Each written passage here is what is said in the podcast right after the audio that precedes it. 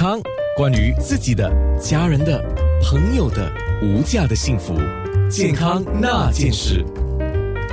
刚才特别得提到的，就是我们一般食用的一些材料，包括动物性的。哎，现在我们讲植物性的啊，就请郭美玲医师来讲植物性，就是蔬菜类、水果类为主吗？对，对，我们先讲蔬菜类吧。蔬菜类我们说有滋阴的，或者讲包括菌类在内，就是我们很熟悉的白木耳、黑木耳，那么还有就是百合，呃，那么还有我们大家丝瓜。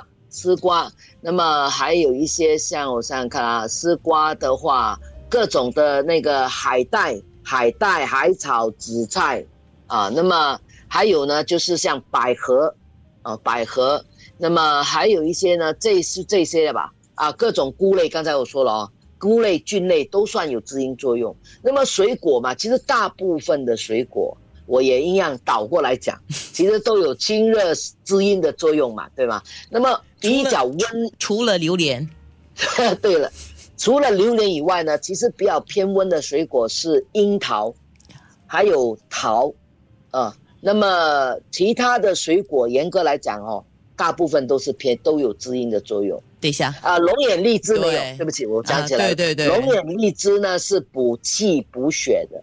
OK，所以呢，呃，葡萄大家以为是热，其实葡萄还是偏滋阴的，啊，葡萄也是偏滋阴的。那么我看还有没有什么水果，基本上没有什么，大部分我没有提到的，就是我我刚才提到的龙眼、荔枝、呃桃，还有这个樱桃呢，属于比较温性的以外呢，其实大部分的都是滋阴的。当然，我们的肝来讲是凉，还是凉的哦。不过肝脾。是有健脾温燥的作用哦，所以大家把它分开来。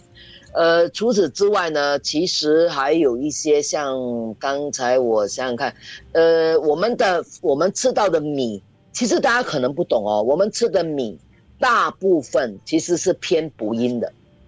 那呃，最典型我喜欢跟大家介绍小米，小米是滋阴的。那么我们吃的米哦。呃，我们的米其实呢，它其实也是偏，它是补脾胃啊，可是也是有一点偏补阴的。不过，呃，我们如果要分的话哈，我们讲的泰国米呢是偏温热一点的，我们讲的珍珠米呢是偏滋阴多一点的。不过糯米是热的啊，所以糯米是热，所以为什么很多人吃糯米会上火，原因就在这里。那么除此之外呢，嗯，各种的豆类，我们讲的什么绿豆啦、红豆啦。呃，黑豆还是偏于两啊哪一个？黑豆没有，黑豆属于平性，黑豆属于平性，它也算是滋阴健脾胃，所以黑豆看你怎么做。黑豆你炒过以后呢，它是比较偏于这个温补。如果黑豆拿来这样煮的话呢，我们说它是一个平补，这个我会放在星期三，我会特别推荐黑豆这个东西。那么还有一个可能，我们大家刚才提到的甘蔗，我要特别讲一下，甘蔗比较有趣哦。甘蔗如果你这么榨的话，我们当然说它是清热为主，可是你把甘蔗煮滚以后呢，温温的喝的话，它偏滋阴，啊，它比较偏滋阴。另外呢，还有一个大家很熟悉，像芝麻。很多人说，哎，芝麻是不是热的？其实芝麻并不燥热，那就算是黑芝麻也不算是燥热的。不过黑芝麻呢，它属于滋阴，可是清热效果不是特别好。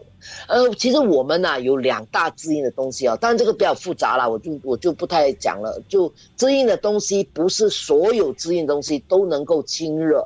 譬如我举个例子，枸杞子、芝麻是属于滋阴的，但是它没有，它们没有清热功效。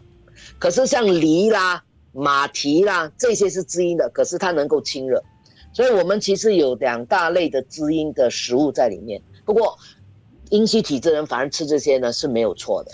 是，那像医师讲的，在星期三同样是健康那件事啊，十点半到十一点四十分，我们在空中呃会来说一下，就是四大，比如说阳虚、阴虚。啊，气虚血虚的人要如何来补一补？年底我们要来补一补，这个补有调和的作用，有呃有补充的作用啊，而不是说补到流鼻血的啊。那当然也有人说啊，阴阳两虚是很麻烦的，这个事情我们也会在空中说。还有素食者要如何来调养自己，这个如何来进补，这个我们在礼拜三也会说。健康那件事，九六。